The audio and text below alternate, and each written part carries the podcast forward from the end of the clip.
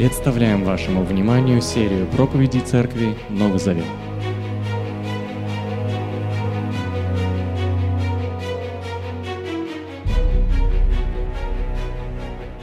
Всем добрый вечер. Мы продолжаем идти вместе с апостолами по книге Деяний, да?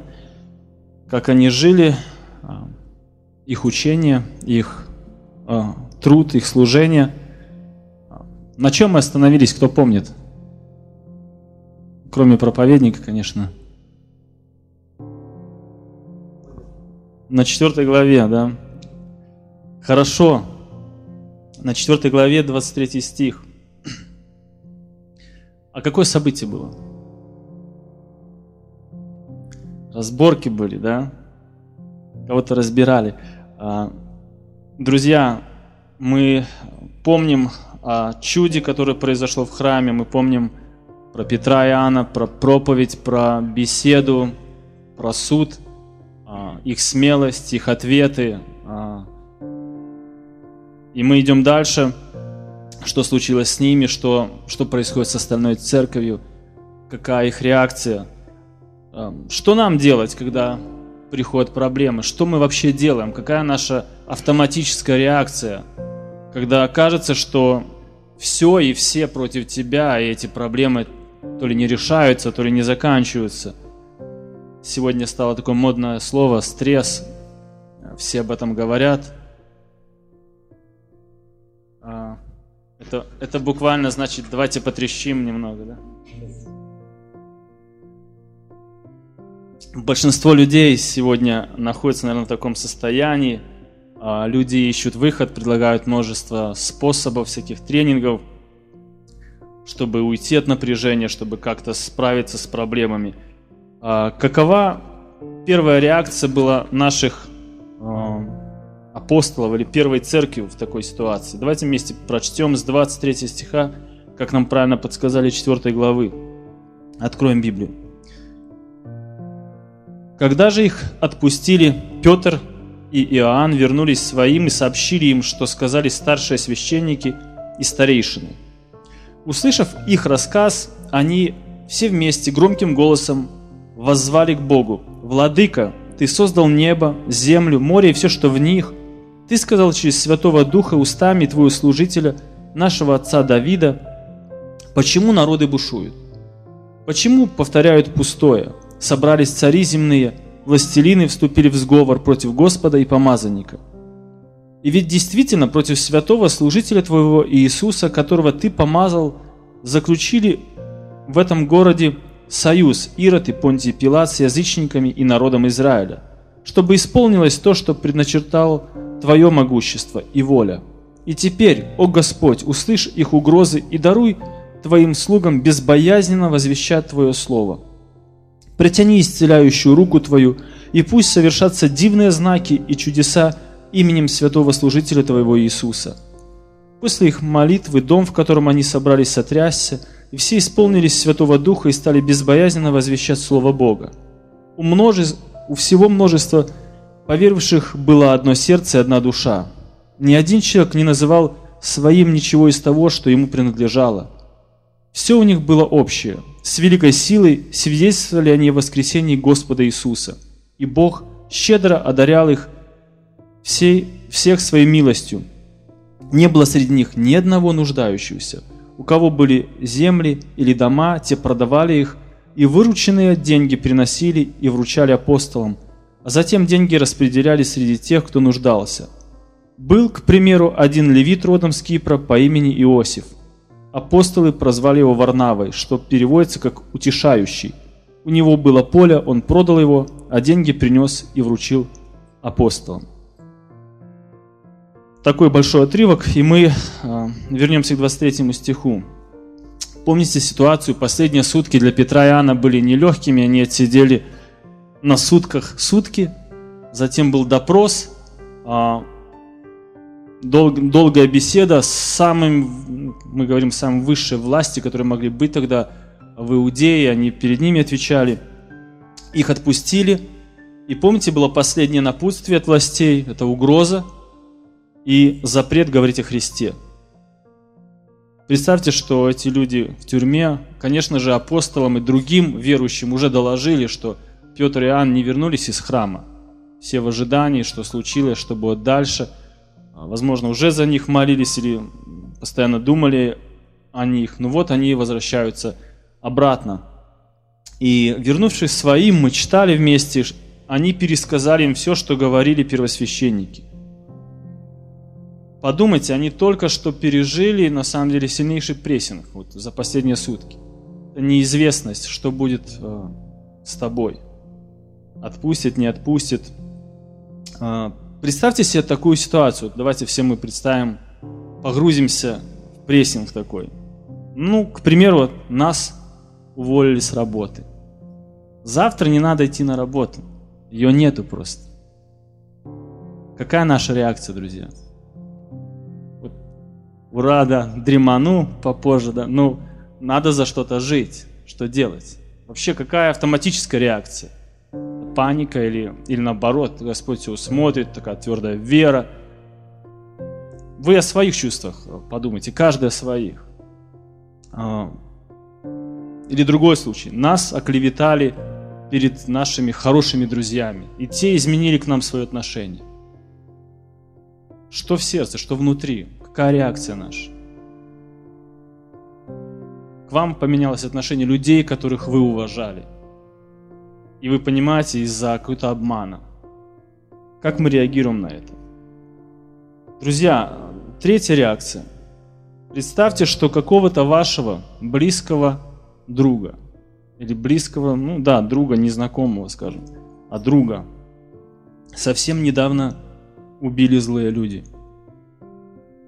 И вчера вы с ними тоже встретились, и они дали вам последнее предупреждение, как говорят китайское. Ваша реакция. Что делать вообще в такой ситуации? Павел писал, хулят нас, мы молим. Помните историю Ветхого Завета? Были много людей, которые попадали в подобные ситуации, и у них была одинаковая реакция.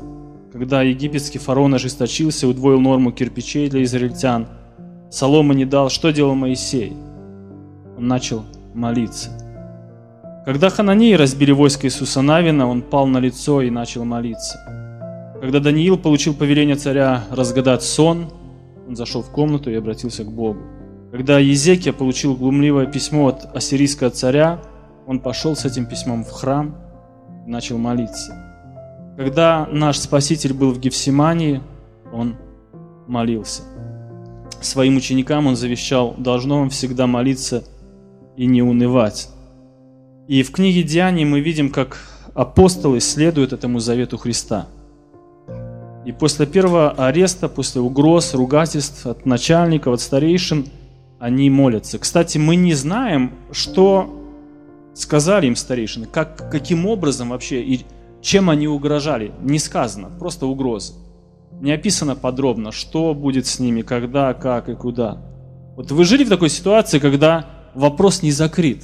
Вот вы работаете на какой-то работе или на объекте, и не доделали, он тянется год там, неприятная ситуация. Или машина ваша сломалась, вроде она ездит, но она еще не до конца сломалась. И тебе говорят, ну катайся пока.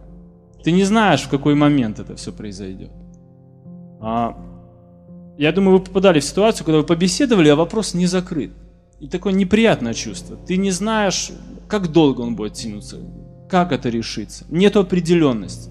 Вот им сказали, вы идите, конечно, домой, но еще раз поймаем. И это те люди, которых руки в крови, которые убили до этого их Господа. Какая реакция? Возможно, мы пришли бы и начали бы сразу моделировать ситуацию. Надо сделать то, надо уйти в подполье, надо сделать такие шаги, так, надо конспирацию, там, охрану или еще что-то. Возможно, давайте уедем или на другой конец города переберемся. Какие-то идеи у нас появились бы сразу. Но смотрите, мы видим, эти люди пришли, пересказали рассказ, и потом все вместе громким голосом воззвали к Богу и начали молиться. Церковь услышала угрозы, она идет к Богу. Она не просчитывает ситуацию, не гадает с вариантами, они приходят в молитве. Давайте посмотрим на молитву, о чем они молятся. На самом деле здесь тоже урок для нас. Мы знаем, что трудные ситуации ведут нас к молитве, и Бог иногда нам допускает, когда мы христиане, мы иногда думаем, и помолиться что же надо? Делаем что-то, и молитва это как что-то одно из. Но когда ситуация сложная, у нас молитва на первом месте. Никто не решает, никто не решит. Тогда мы, Господи, только Ты. Владыка, Ты создал небо, землю, море, все, что в них, Ты сказал через Святого Духа устами Твоего служителя, нашего отца Давида. Почему народы бушуют? Почему повторяют пустое? Собрались цари земные, властелины, вступили в сговор против Господа и помазанника. Они молятся, и они цитируют второй псалом, и они взывают к Богу и говорят, вот посмотрите, о чем они молятся. Они говорят: «Владыка». Слово используется раз 8 в Новом Завете, в Ветхом Завете неоднократно это используется. Владыка. Кто такой владыка? Не этот, который мы знаем, владыка. В другом смысле, да, слово обозначает деспот. Для нас это слово имеет такой негативный оттенок, да, но на самом деле это тот, который всем управляет. Тут даже конкретизируется. Ты владыка, почему? Потому что ты весь мир сотворил, ты все контролируешь. Ты это создал, у тебя все под контролем, любая мелочь не уходит от твоего глаза. Ты не спишь, ты не забыл, ты все держишь в своей руке. И в этой ситуации они только с таким именем приходят или с таким титулом приходят к Богу, говоря об этом. У нас иногда разность. Когда человек согрешает, он говорит: «Милостивый Отец» там, или «Любящий Отец Небесный». Надеясь, что Бог все-таки помилует его. В данной ситуации они не видят выхода другого. Они говорят: «Ты, владыка, ты всем управляешь». И даже вот эти люди, они не бесконтрольны, они под твоим контролем. И мы знаем, что ты эту ситуацию решишь. Именно так они молятся, именно об этом они говорят Богу. И они так хотят понять Бога или представляют Его себе. Почему? Потому что это понимание их утешает в первую очередь. Кто есть Бог? Действительно, это так. Если Бог все контролирует, если от Бога ничто не сокрыто, если у Бога нету совпадений, случайностей или мелочей, приходит уверенность, что Бога и эта ситуация под контролем. Приходит мир, доверие. Интересно, что они не молятся. Мы бы, наверное, начали: «Господи, сохрани Петра и Иоанна». Мы бы так в сторону отошли, наверное. Нас миновало, это их повязали. Они и себя ассоциируют вместе. Это могло прийти и к ним тоже. Дальше, я уже говорил, они цитируют Псалом. И более того, они толкуют Писание. То, что они раньше не видели, помните, они много, возможно, читали, знали в синагоге, там читали места о Мессии. И Христос говорит, что вам надо, вы не понимаете, Он открыл им ум к пониманию Писания, и все стало на свои места. И мы здесь тоже видим, они процитировали второй Псалом и дальше толкуют и говорят: «И ведь действительно против святого служителя Твоего Иисуса, которого Ты помазал, заключили в этом городе союз». Они процитировали Писание и говорят: «Да, это случилось, так и так». Помните те события, которые были? Кто союз заключил? Фарисеи, саддукеи, две партии, которые особо не дружили, заключают союз. Дальше эти люди, более того, они начинают объединяться с Иродом, которого недолюбливали, где-то, может быть, презирали по причине, что он был не иудей, а иудумей. Более того, он ставленник Рима, он контролирует, он как бы на руку им работает. Но все они нашли общего врага и забыли разногласия, они объединяются. И плюс ко всей этой группировке присоединяется еще одна фигура – Пилат. Все они заключили какой-то союз и восстали против Божьего помазанника. И это понимают апостолы, это они видят сейчас ясно. Но что их утешает? Они молятся, они это понимают, говоря, что это все сделала твоя рука. Это не просто. Ты контролируешь все. это было все давно решено. У тебя был план, он исполняется, мы это знаем, это нас успокаивает. Ничто не вышло из-под Твоего контроля, Господи. То, что предначертало Твое могущество и воля Твоя, говорят они. И они это понимали. Когда мы это понимаем, приходит мир в сердце. Тогда, какая бы проблема ни приходила, это успокаивает, рассуждая об этом. Кто есть Бог, что Он делает, что Он допускает. Все эти люди, которые здесь даже перечисляются, да, беззаконники, толпа зевак, начальники стражи, Синедрион, все они были в Божьем плане учтены. Можно сказать, и сегодня у Бога есть план каждому человеку. Ты не случайно пришел сюда на собрание. Или знаешь верующих людей. Попалась когда-то тебе Библия, или какая-то книга, или брошюра. Что-то в твоей жизни произошло, и это не случайно, хорошее или плохое. Есть два пути. Или ты подчиняешься Богу, или ты пытаешься всю свою жизнь протащить сам, решить своими силами, своей мудростью что-то доказать. Помните, Петр Христу пытался все доказать? Если все отрекутся, я нет. Христос говорит, ну нет, Петр, в эту ночь отрекусь.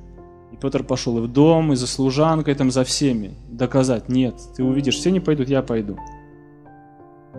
Приходит такая точка, когда Бог показывает, ты не проживешь свои силы.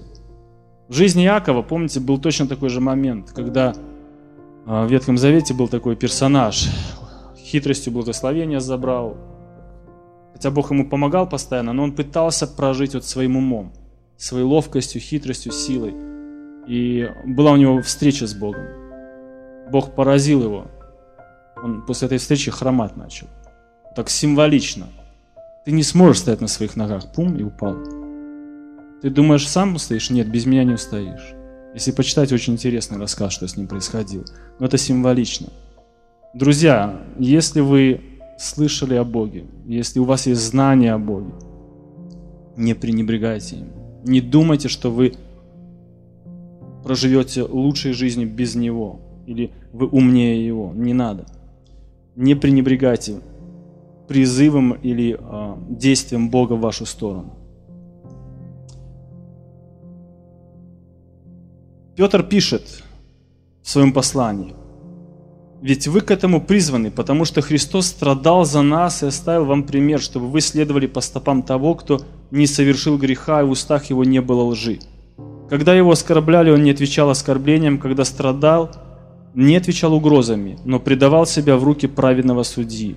Он сам в своем собственном теле вознес наши грехи на крест, чтобы мы умерли для грехов и жили для праведности.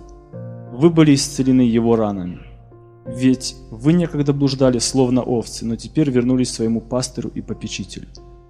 Конечно, они молились и начали молиться, в первую очередь, чтобы получить утешение от Бога.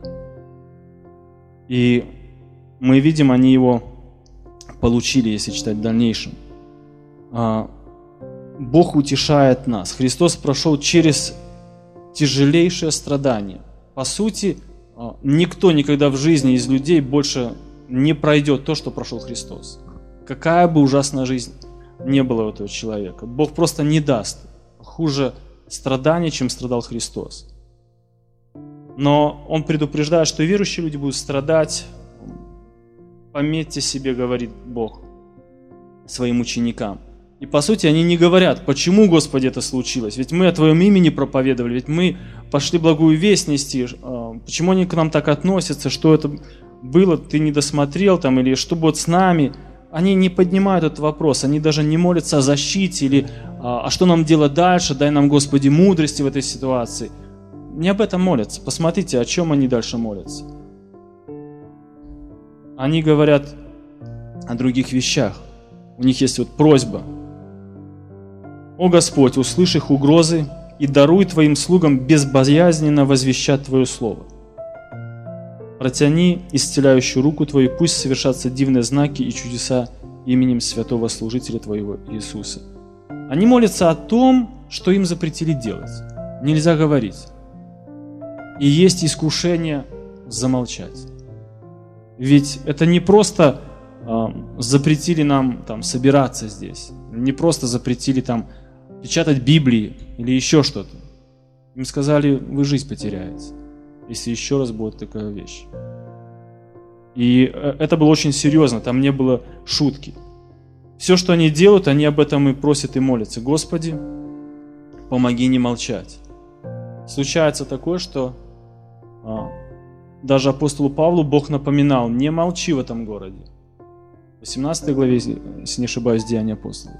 Приходят такие моменты, приходит такое искушение, когда страшно говорить, стыдно говорить, неловко говорить.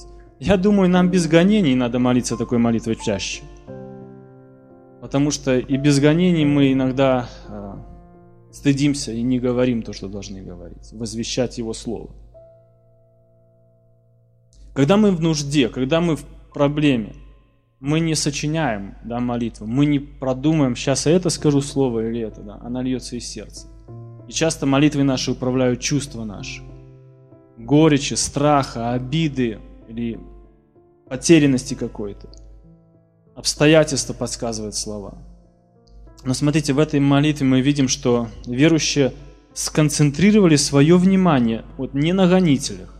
Они молятся, Господи, останови этих нечестивых людей, Ты ведь знаешь, и того, и того, и того, они Твоего Сына распяли, они там делают такое беззаконие в храме и прочее. Даже не об этом, они молятся о своем состоянии. За себя мы боимся, что будем молчать. Помоги нам говорить без страха Твоего Слова. И мы видим эту угрозу, Им сказали они. Смотрите, они просто говорят. Почему? Они говорят... Совсем чуть-чуть. Услышь их угрозы и даруй твоим рабам, говорит слово. Даже не перечисляя вообще, что за угрозы, без подробностей. Это очень интересно.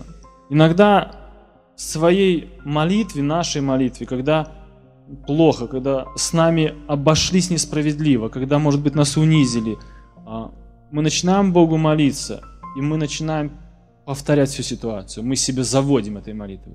И вместо того, чтобы получить успокоение, мы так накрутили себя в конце молитвы, что прямо готовы этих обидчиков или еще кого-то. Вот попадись ты мне сейчас под руки только.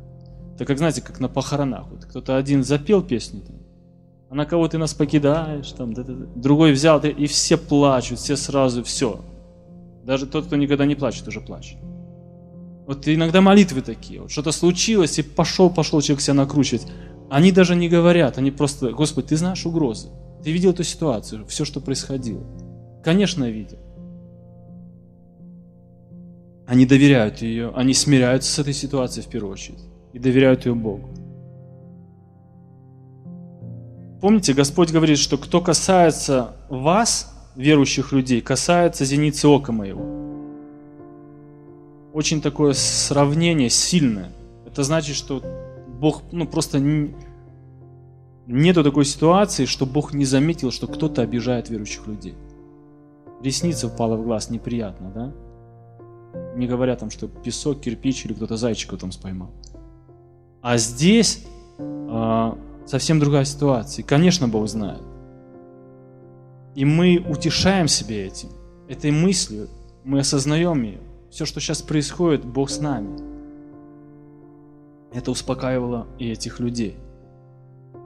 Даруй слугам Твоим безбоязненно возвещать Твое Слово. Очень интересная молитва. Не значит, что они не думали о своих жизнях, браварство какое-то здесь есть. Мы позже читаем, что будут гонения, они многие разойдутся, и в этом не будет греха. Но здесь они молятся именно об этом. Христос говорил, все, чего вы будете просить по моей воле, если это совпадет с моей волей, вы получите это. Они молятся, по сути, о правильных вещах. Господи, мы очень хотим, чтобы нам делать правильные вещи. Провозглашать Твое Слово. Это очень главное, очень важно для нас. Это главное для нас. Просите у Бога сил делать правильные вещи. Мы знаем, что надо делать. Просите об этом сил. Говорить Слово, быть верным. Отражать Его характер, Его святость. Они также просят: используй нас и яви подтверждение твоему Евангелию разными знаками. Посмотрите, вот как в день Пятидесятницы, как вот в этом случае. Если бы не этот исцеленный хромой, то, возможно, Петр и Иоанн не вышли бы из храма уже. Их легко можно было проговорить там как еретиков или еще. Но вот этот случай, он не давал поставить точку над жизнями этих людей. И они говорят: помоги нам подтверждать твое Евангелие вот разными знаками, которые ты до этого делал. В день Пятидесятницы. Шум с неба, языки иностранные, все, что происходило, исцеление этих людей. Об этом они молятся, об этом их короткая молитва. Смотрите, что происходит дальше. Отвечает ли Бог на эту молитву?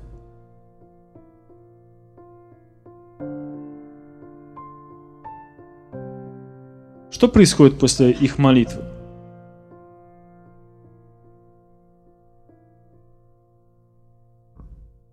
Господь их посетил, да? Так посетил, что шпаклевать стены придется после этого. Дом сотрясся. Там, где они собрались. Все исполнились Духа Святого и стали безбоязненно возвещать Слово Божие. То, о чем они молились. Бог ответил мгновенно на молитву. Они об этом просили. Что произошло? Ушло беспокойство, их разум стал ясным, пришел мир в сердце, Бог их ободрил видимым образом, да, шум какой-то, дом как-то трясануло там, как день Пятидесятницы. И сейчас им надо было говорить не на иностранных языках, но на языке своей страны провозглашать Евангелие дальше. И они стали безбоязненно возвещать Слово. Хороший пример для нас. И молитвы, и верности Слову. И дальше история нас от молитвенной жизни этих людей, этих первых христиан. Мы даже не знаем, сколько людей там было. Кто был? Одни ли апостолы, или уверовавшие? Помните, что число их возросло, их стало много. Максимум, что считали, это до 5000, дальше сбились со счета и уже не считают деяния апостолов, мы не знаем число. Вероятно, их тысяч около 20 уже было, если считали только глав семейств. А это были и жены, и дети, возможно, слуги чьи-то уверовали. То есть было уже, ну, по нашим меркам, немало. Как описывается жизнь этих людей? У всего множества поверовавших было одно сердце и одна душа. Мир делится на две категории: верующие и неверующие. Вот у верующих, которые были там, было одно сердце и одна душа. Это очень интересный момент для первой церкви. Просто если подумать об этом, это просто потрясает. Вы когда-нибудь собирались группой, ну, человек 30? Например, может быть, вы ездили в Питер в поездку и решали: а что ж мы посетим? На Финский залив поедем или будем по музеям ходить? Давайте проголосуем, кто за. И 30 человек, вот 60 мнений. Здесь у этих всех уверовавших было одно сердце и одна душа. Как такое может быть? Тысячи людей, но у них было единство и понимание. Это мечта и чудо, мечта для каждой церкви. Вот такое чудо и сильное свидетельство всем их состояние. Люди собираются, начинают ссориться. В одной семье, кажется, люди выросли, в одной культуре, кушали одну еду, одни родители. И постоянно там дети ссорятся. Почему нету единства? Что происходит? Какие причины, когда пропадает единство? Павел пишет о том, что верующие люди могут поступать по плоти. Они рождаются, они христиане, но эгоистическое «я» у них еще на первом месте. Оно все решает. Когда человек еще не подчинился Богу, не посвятил всю свою жизнь Богу. Иаков продолжает мысль и говорит, что вражда, распри от наших желаний. Когда на первый план мы ставим свои желания, решение свое, именно мой план пусть будет. Я так сказал. И получаются ссоры. Но здесь написано, что у множества, то есть очень много людей, И если примерно это 20 тысяч, представьте, у большинства из них было единство. Это просто чудо Божье. Как выражалось это единство? Что происходило, друзья?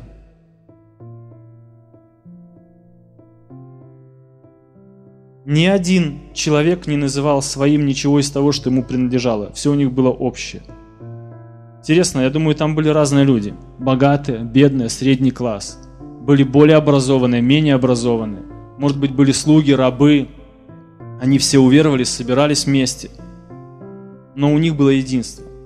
Интересно, это не скажешь об иудеях. У иудеев были фарисеи, саддукеи, зелоты, там, кто еще у них был? Ессеи. В самом обществе, кажется, где один Бог, было разделение и партии. А здесь появляются не христиане даже названы, а уверовавшие. И у них единство. И это бросалось в глаза людям. Это поражало людей просто. Иногда, я уже говорил, люди даже одного поколения, одной группы, одной идеи не имеют единства. А здесь разные люди, но у них было одно сердце. И причина, потому что мы видим ее выше, это преданность Христу. Мы видим выражение этой преданности даже в этой молитве. Господи, мы хотим говорить Твое Слово, мы хотим возвещать Твое Слово, мы хотим Твою волю исполнить, что у Тебя на первом месте, говорить Слово. Они посвятили себя Богу, и Бог делает такие вещи в этой церкви. Вера рождает общность.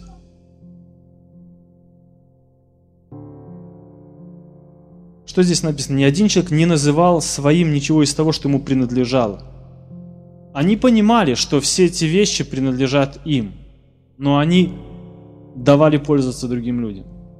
А я вспоминаю, когда я первый раз прочитывал вообще «Деяния апостола», я подумал, о, коммунизм, или зарождение коммунизма какое-то, или пример мы находим в Библии. Но это не коммунизм. Друзья, кто помнит или знает такое выражение, как раскулачивание?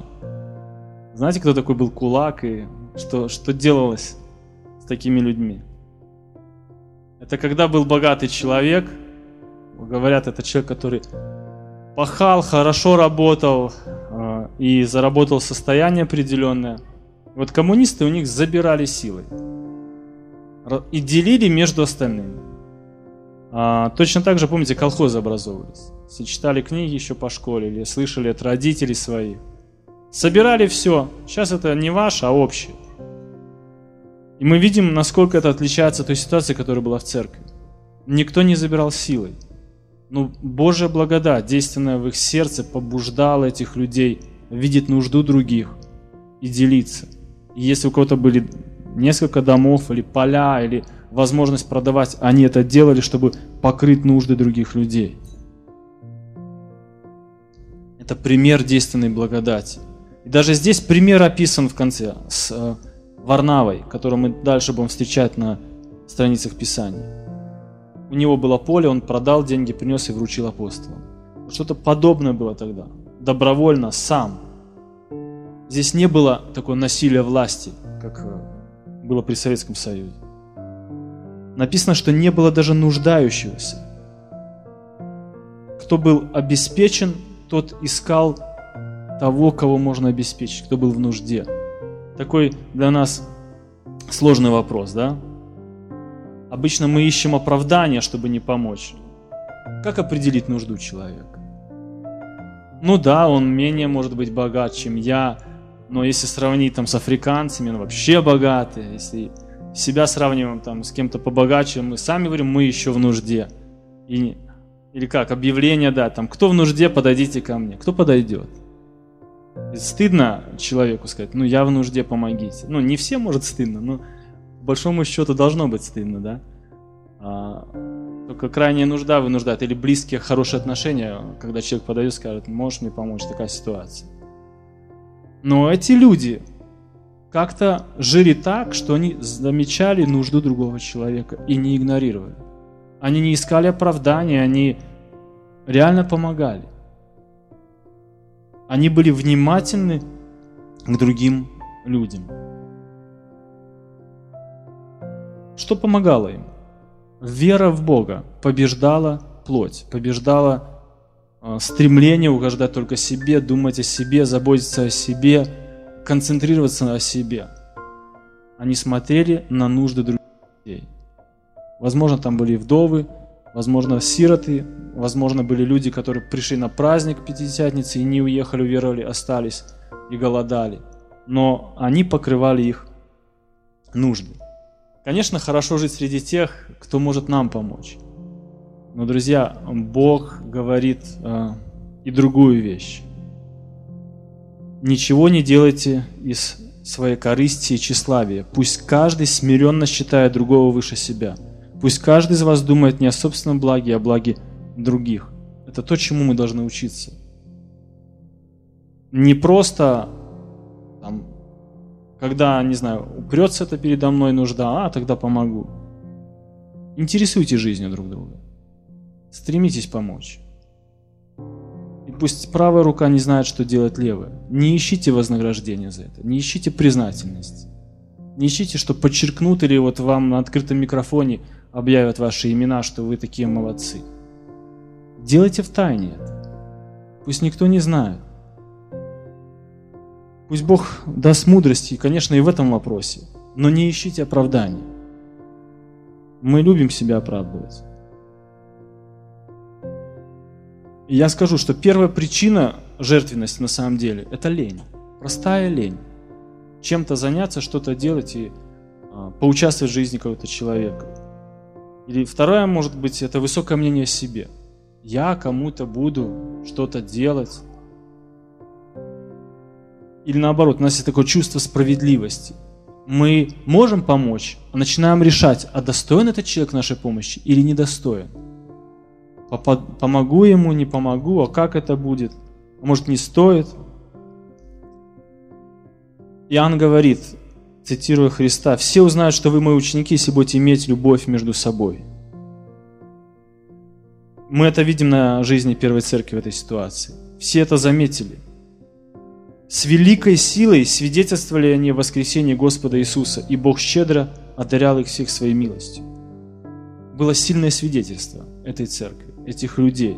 Они могли говорить о том, что произвело, что побуждает, кто побуждает так делать, кто побуждает их так жить.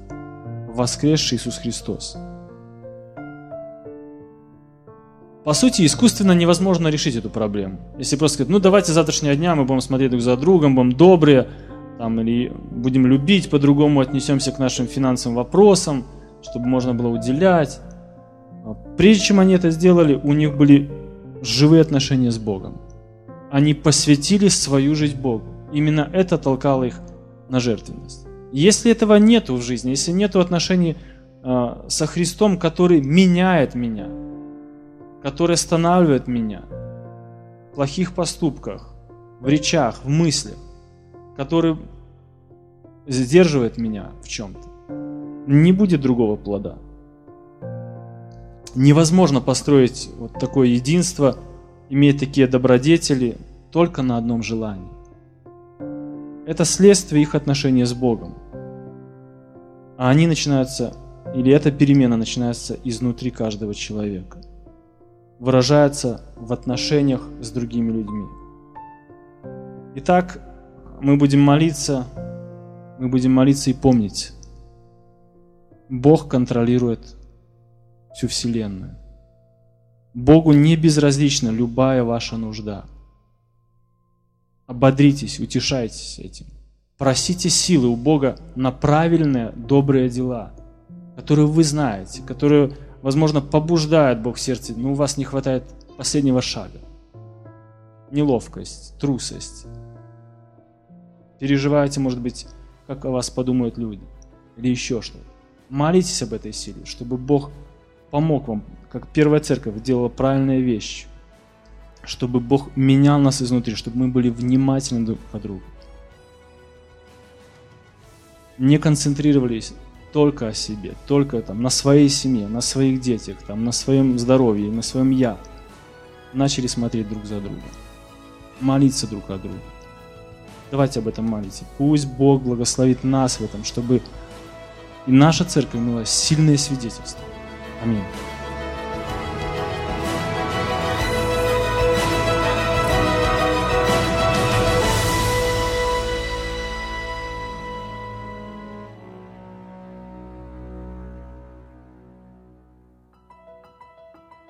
Записи этой и других серий подкастов доступны на нашем сайте zavet.org и в каталоге подкастов iTunes.